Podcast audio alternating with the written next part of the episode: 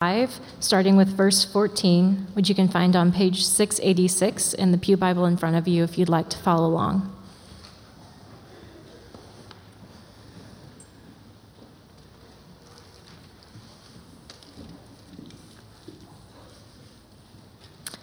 Moreover, from the twentieth year of King Artaxerxes, when I was appointed to be their governor in the land of Judah, until his thirty second year, twelve years, Neither I nor my brothers ate the food allotted to the governor. But the earlier governors, those preceding me, placed a heavy burden on the people and took 40 shekels of silver from them in addition to food and wine. Their assistants also lorded it over the people. But out of reverence for God, I did not act like that. Instead, I devoted myself to the work on this wall. All my men were assembled there for the work. We did not acquire any land. Furthermore, 150 Jews and officials ate at my table, as well as those who came to us from the surrounding nations. Each day, one ox, six choice sheep, and some poultry were prepared for me, and every 10 days, an abundant supply of wine of all kinds. In spite of all this, I never demanded the food allotted to the governor, because the demands were heavy on the people. Remember me with favor, my God, for all I have done for these people.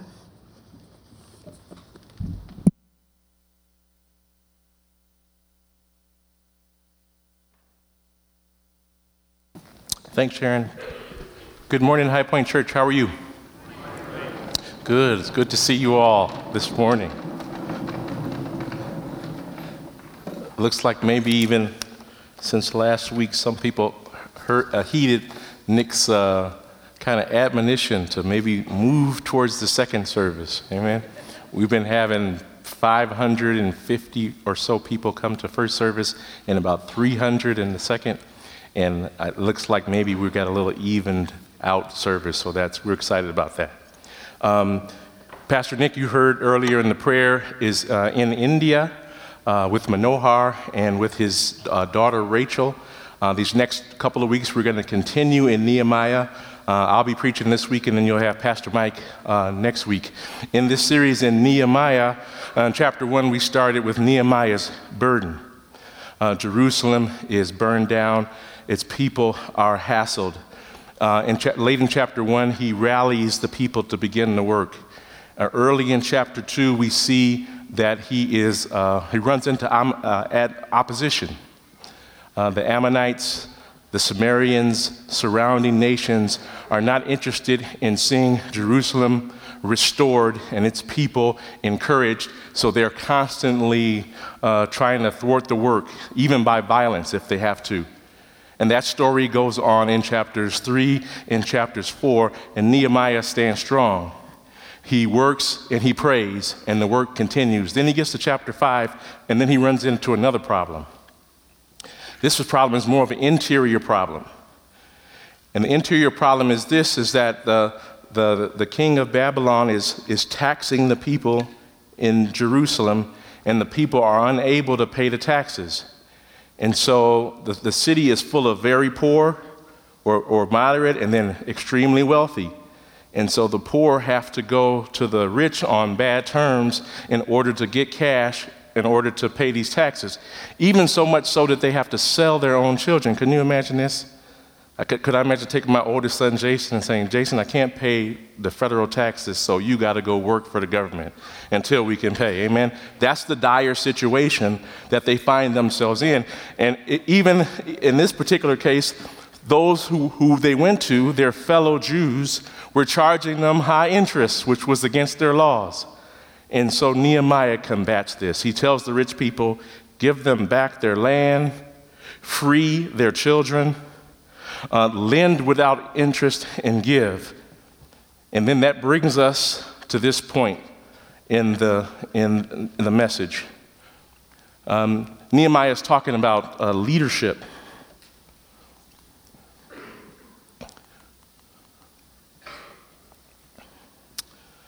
Not everybody considers themselves to be a leader. Um, you might uh, take the local church you might be a greeter at the front door, or you might volunteer in children's ministry, or you might work in some reception area.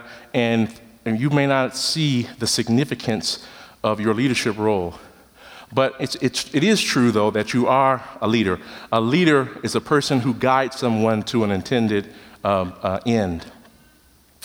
And um,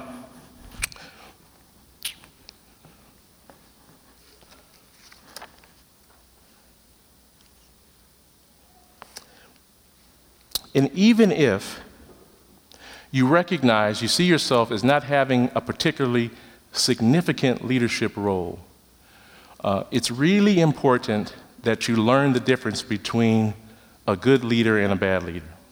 For instance, earlier Ashlyn talked about that we're looking for three uh, men to become elders on our church. And the question you should be thinking about is what kind of people ought to be leading in the church, right? So even if you don't necessarily see yourself as a leader, um, you, we oftentimes have the responsibility of choosing a leader, whether it be in our church or maybe in a spouse. If you're a young man and you are looking to marry a young woman, you need to be looking for an effective leader because she uh, will partner with you and you will um, start a family, maybe raise children together. And so these leadership roles are, can be very substantial. It's really important. And as I mentioned before, in Nehemiah's time, leadership was really poor. The governors were uh, taking full advantage of people, uh, charging taxes that the people couldn't afford. The nobles and the officers were charging high interest, and so there wasn't a sense of serving for the common good. There was a sense of taking advantage where, where they could take advantage. In the midst of this, we see uncommon leadership displayed by Nehemiah.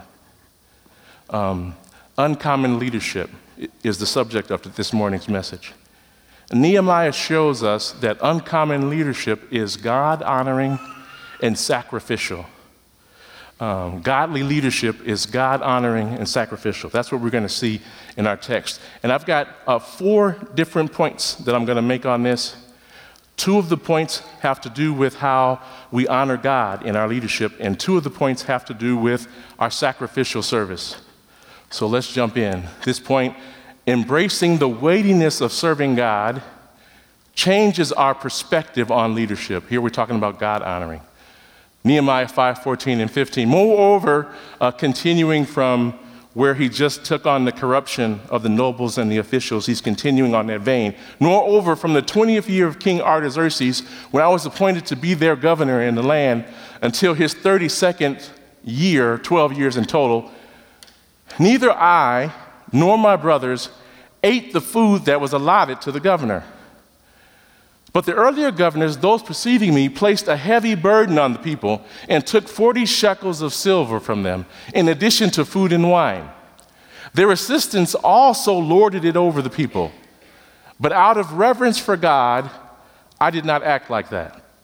Out of, it was the reverence for God, it was the, a deep, abiding faith in God that caused him um, to want to serve God humbly and serve others lovingly.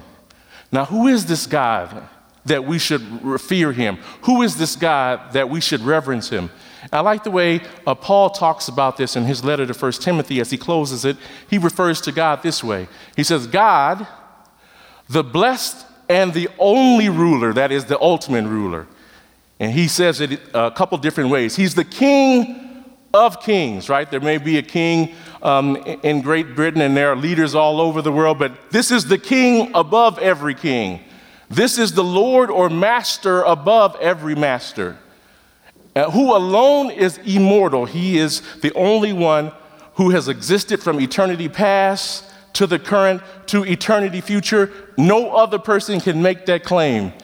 He, he who alone is immortal and who lives in unapproachable light that is no human being can see God in his heavenly splendor. No human being has ever seen him in his heavenly splendor. Who lives in a, a, an approachable light, who no one has seen or can see. To him be honor and might forever. Amen.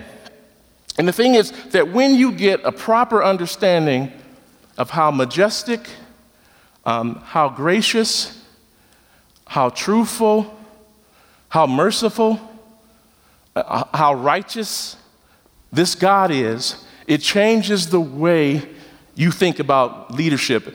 And, and, and the impact it has on uh, Jeremiah, excuse me, uh, on Nehemiah, and the impact it should have on us is this the fear of the Lord is the uncommon leader's uh, superpower.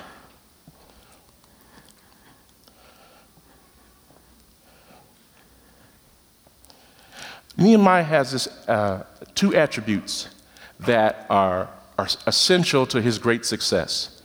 And as, I've, as I have watched godly leaders um, succeed in doing God's work and building his kingdom, I see these attributes over and over again.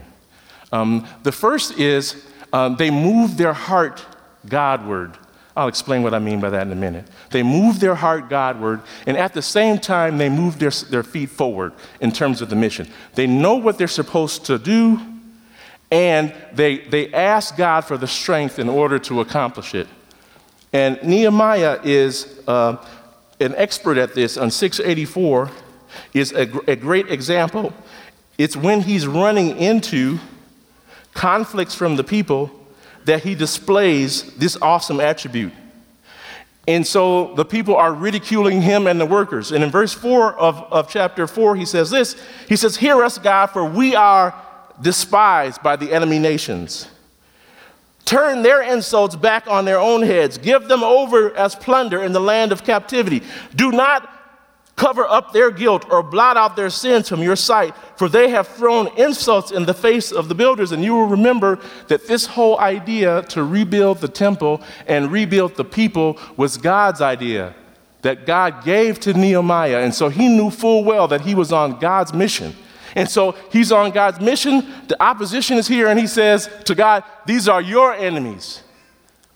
Inasmuch as I'm serving you, these are your enemies as well as mine. So he prays while he works, and then verse 6 says, So we rebuilt the wall till all it reached half its height, for the people worked with all their heart. Verse 7 But the opposition continued. But when Sanballat, Tobiah, the Arabs, the Ammonites, and the people of Ashdod heard that the repairs to Jerusalem's wall had gone ahead and that the gaps were being closed, they were angry. They all plotted together to come and fight against Jerusalem and stir up trouble against it. But what did he do? He prayed to our God and posted a guard day and night to meet this threat. And so, what he does in all of his striving is he prays and works together. This is the leader's superpower. If you ever see an effective, godly Christian leader, mark this, these attributes. They will pray and they will work. They work as if everything depended on them. And they pray as if everything depended on God. And I, I, got, I, I want to say this that High Point is blessed um, with uh, our, an executive pastor and a senior pastor who model this like perfectly. Um, and there are certain kinds of people like who, um, what's the word you would say? Well, we would say this isn't a good Christian word. We would say they were they're suck ups. They're always sucking up to the leaders, right? That ain't that's not me. That's not me. But I will give credit where credit's due. And in these two gentlemen, Pastor Nick and Pastor Mike, you have folks that see God's vision for where the church needs to go, uh, work hard on it on a daily basis, despite disappointment and, and an opposition, um, d- despite personal things going on in, in their lives that all fathers and husbands have to deal with, and with tremendous faith, and lead us in prayer in order to accomplish God's goals. And this is what successful leadership looks like. Uncommon leadership is God honoring and sacrificial. This second point our focus is on the impact we can make. This is more of sacrificial. First point and the fourth point were God honoring. The second and the third points speak to sacrificial. Our focus is on the impact we can make, not the wealth we can acquire. Nehemiah 5 15 and 16. But the earlier governors, those preceding me, they placed a heavy burden on the people, And they took 40 shekels of silver from them in addition to food and wine. The commentators believe that this was like the daily tax. And this would have been quite substantial 40 shekels of silver in addition to daily food and wine. But out of reverence for God, out of respect for God and what He wanted to accomplish, I did not act like that. Instead, I devoted myself to the work on this wall. All my men were assembled here, there for the work, and we did not acquire any land. Uh, so, within common leadership, um, that we see so often, that I saw so often in business, to, to be quite honest with you. Common leadership, the leaders lead to make profit and to be comfortable. But in un- uncommon leadership, the leaders lead to honor God and to serve the common good. The focus needs to be for the uncommon leader on the impact that they can make and on the glory that God can receive. So, what was the impact that Nehemiah's work accomplished? Nehemiah 6 15 and 16 says this The wall was completed in 52 days. Now, the whole, I've never been to Jerusalem, but imagine Madison, Wisconsin and having a defense wall across the whole city that was torn down with rubble, its gates of wood burned with fire, and the whole project, even today with modern technology, done in 52 days. Are you kidding me? We can't barely get a road completed within three years. Come on with me and they built around the whole city of Jerusalem. They restored the wall, moving out the rubble, rebuilding it brick by brick in 52 days, working night and day. They had, you can't do that unless you have a laser focus on the work, on the mission that needs to be done. And what was the result of that? Now, when all of our enemies heard about this, all the surrounding nations became afraid and lost their self confidence. Why? Because they realized this work had been done with the help of our God. And so the, the impact is that Nehemiah is beginning to not only physically restore the physical defenses of the city, this is the first step where he'll then begin to restore the, the religious and the faith practices of the people so that their hearts towards God will be clearly directed so that they can stand strong. And so we see this work being done. Um, one of the things I have noticed in terms of the impact in ministry that is un, underappreciated, and I also saw this in the impact as business, is the impact of administrative people in the organization. These are people whose role is to support the leaders. I'll tell you this here at High Point, nothing, nothing important gets accomplished without successful administrative leadership. Uh, th- these are the people that are project managers. They rally all the troops. These are the people that are pointing us ahead. They say, hey, we've got the sexuality conference coming in six months. Has anybody hired the speakers? Uh, we've got a, a, a, sermon series coming. Have, have you begun to start preparing for the sermon series? They're the folks that just rally folks together. And when it comes to engage and equip, if you've come to engage and Equip and if you've enjoyed it, you, you owe a, a debt of gratitude to about five or six administrative leaders at our church who coordinate all the elders and ministers to be able to get together to do that. You come and you see Pastor Nick or Mike or me or Aaron teach, but behind that is a, a whole ocean of activities that makes that possible. And so there's this impact that administrative people come. And the best administrative people are the ones that actually look forward, they anticipate needs. And so they keep the ministry moving forward. They have impact. They allow High Point Church, they allow your organizations where you work to be able to multiply the work that they do. They allow us to be able to serve each other well. Um, they have impact that honors God. Third, our generosity is rooted in a genuine love for people. Nehemiah 5 and 17. Furthermore, 150 Jews and officials ate at my table. These, this would have been the official governor's capacity of things. But look at what occurs next. As well as those who came to us from the surrounding nations, i.e., needy people, Jewish people who were in the surrounding nations that didn't have resources, came to eat at his table. Now, each day, one ox, six choice sheep, and some poultry were prepared for me, and every 10 days, an abundant supply of wine of all kinds. In spite of all of this, I never demanded the food allotted to the governor. Look at what he's saying is, all of this was supplied by my own hand. So either King Artaxerxes sent him to Jerusalem with these supplies, or as his work as the, the, uh, the wine uh, the keeper, uh, the, uh, the person who supplied wine to the king, as his work, he earned so much that he was able to have an excess. And so all that is supplied for the 150 that ate at his table every day, as well as the poor that came, came out of his own pocket.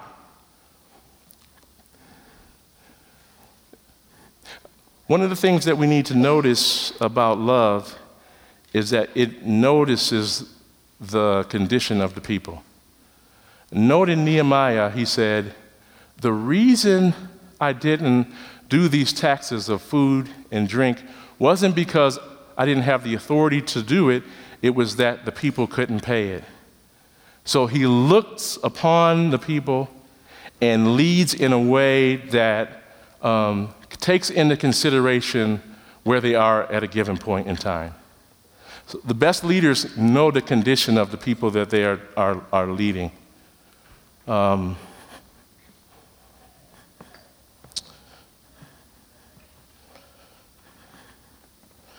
so my youngest brother uh, passed here a few weeks back. And um,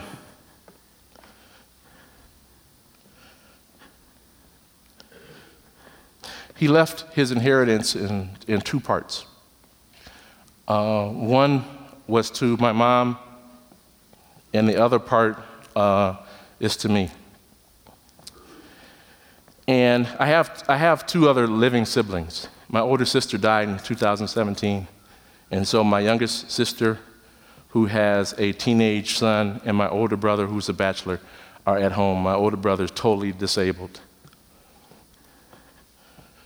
So God was impressing upon me when we had this meeting at my mom's house on Saturday to talk about how we need to steward these assets for the good of the family.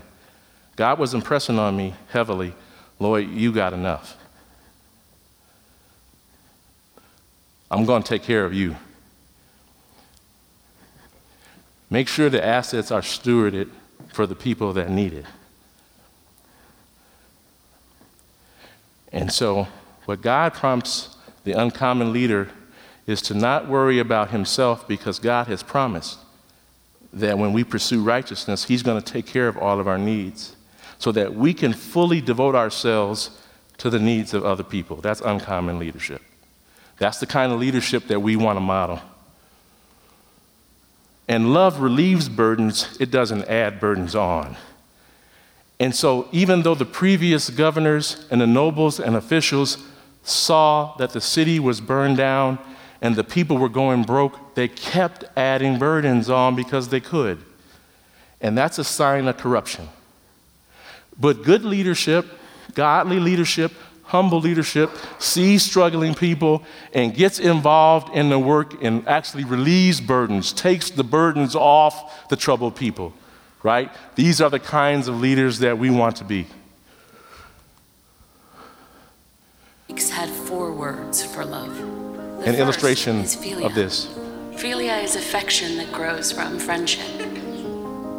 Next, there's storge, the kind you have for a grandparent or a brother. Ah, let's go. The fourth kind of love is different. It's the most admirable. It's called agape. Love has an action. This is good. It takes courage, sacrifice, strength. For 175 years, we've been helping people act on their love. so they can look back or look ahead and say, We got it right. We did good. So we want to be the kinds of leaders that display love as an action. Uh, we want to get deeply involved in people's lives. Um, right now at High Point, we're asking our elders and deacons to do things that we haven't asked them to do in the past. We're asking each of them, each deacon couple or deacon, and each elder, we're asking them to take on six families, six family units, could be singles, could be, could be uh, extended families. And we're saying, um, connect with them, love them, see what their needs are, and serve them.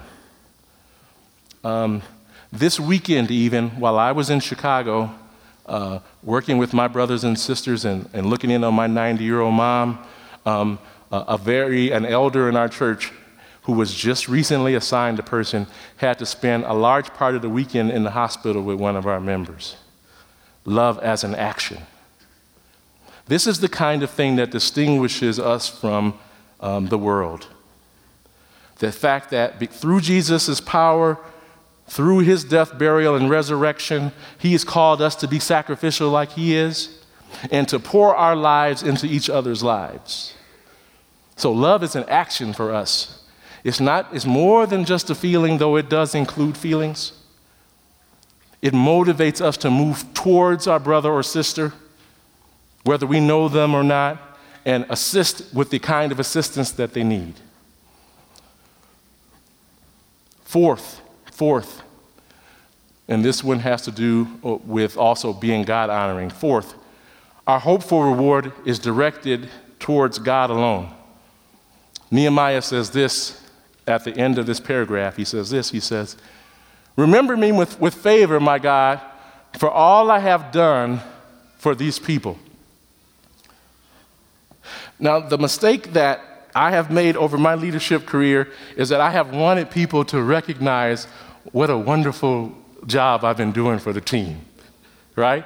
I want my bosses to recognize come pay time, come, uh, come time for the annual review, I want the 15% raise, not the 2% one, right?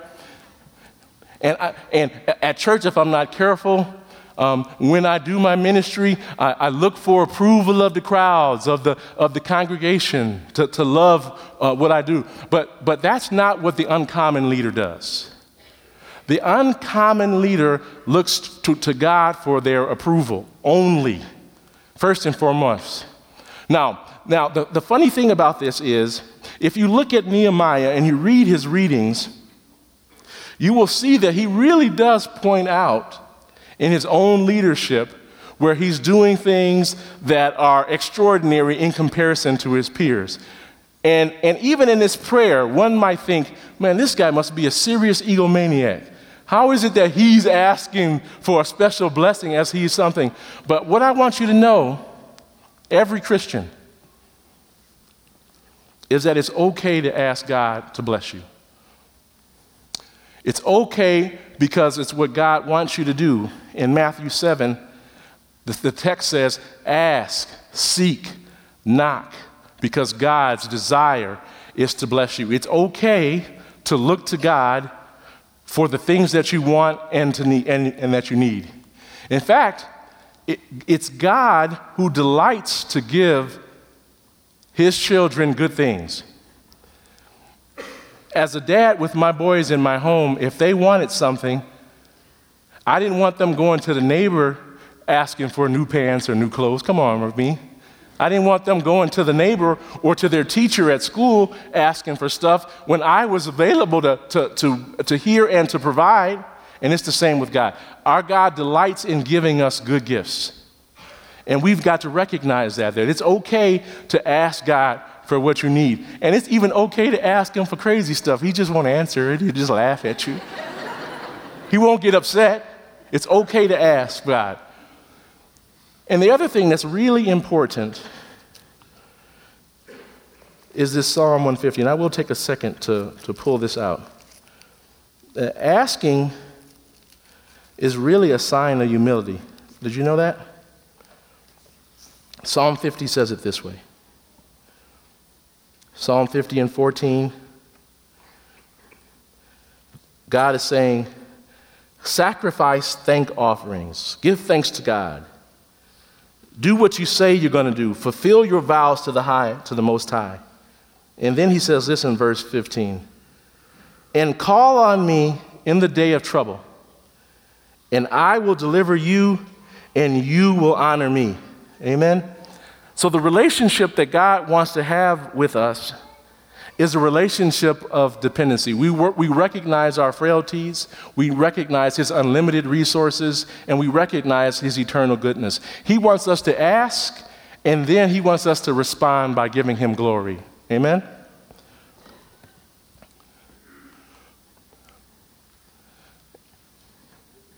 And I want to close with, with this the uncommon leader. Jesus is the uncommon leader. He is both God honoring and sacrificial.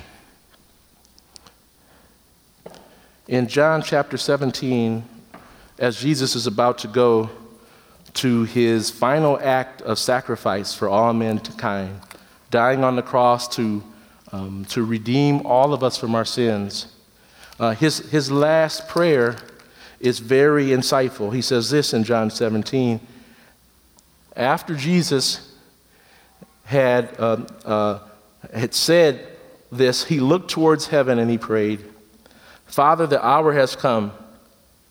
Glorify your Son, that your Son may glorify you. For you granted him authority over all people, that he might, Jesus might give eternal life to all those you had given him. Now, this is eternal life, that you know that they know you, the only true God and Jesus Christ, whom you have sent. I have brought you glory on earth by finishing the work you gave me to do. And now, Father, glorify me in your presence with the glory I had with you before the world began. Jesus saw his ultimate fulfillment in the preaching and the healing and the leading of people, and then ultimately in the dying and the rising from the dead. He saw that whole work as being uh, giving honor and glory to the Father. And so he, like us, invests his leadership in giving honor to God. And then in Matthew, uh, in Luke chapter 10, Mark chapter 10, verses 42 through 45, um, uh, Jesus is telling his disciples about his impending death, burial, and resurrection for the redemption of the world. And they, at first, they don't want to hear it. Then they get the sense that Jesus is going to inherit his kingdom, and they want their own um, power and authority in his kingdom. So they come to him. Two of them come to him and ask to be on his right and his left in their kingdom. And Jesus' answers to, to them is insightful to, to all of us. He tells them that, yes, indeed, um, that is how the world leads. It takes advantage of people, it exercises power, but not among you. He says, the one who is going to be the greatest is going to be the servant of all. And then he says this of himself he says, even the Son of Man has not come to be served, but to serve and to give his life a ransom for many. And so, if we want to become uncommon leaders in our workplaces, in our homes, we need to accept Jesus' call into, into Him. We need to follow the leader, as it were, into the kingdom of God, coming to Him in repentance and faith. And then we want to follow in His footsteps once we receive um, forgiveness, once we receive His Spirit once we can understand and appropriate His word, we want to then walk in um, sacrifice and walk in a God honoring and sacrificial way, which produces flourishing for our neighborhoods and our societies. We're about to elect a new president in the United States or, or, or reaffirm the old president. Wouldn't it be good if all of our, com- all of our candidates were uncommon leaders, uh, honoring God, for being the creator and the sustainer of the universe and really wanting to sacrifice for the good of the people. Wouldn't it? What kind of um, flourishing, what, what kind of excitement it would be when we go to the polls if that was our selection? So let us be those kind of people. Let us be those kind of candidates. Let us be those kind of teachers, those kind of parents, those kind of pastors. Because when we are the kingdom of God, we bring the kingdom of God into, into our communities. Worship team, you can come forward. Let us pray.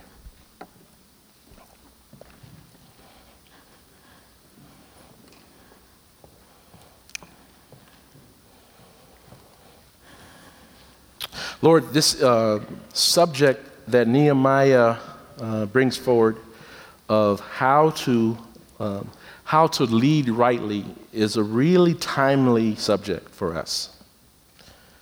Uh, it's so easy, Father, for us to be uh, self serving.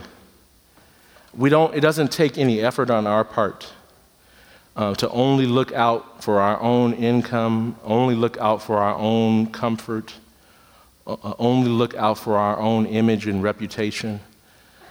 But Father, you've come that we would have real a life and real impact. You've come to show us that the, the better way of life is to love and to serve people. That, but through love and through service is where we encounter our, our, our fullest joy. And through love and through service is how we make our world more like we would, would want it to be, more like the kingdom of God is where we display what Christ like leadership would look like, is when we walk according to your perfect pattern. So we thank you for the instruction that you've given us in Nehemiah. We recognize the areas where you've, you have placed us as the leader, whether it be something we consider in our own hearts to be large or great or small. Lord, we pledge that we're going to take it seriously and serve in an uncommon fashion. In Jesus' name we pray. Amen.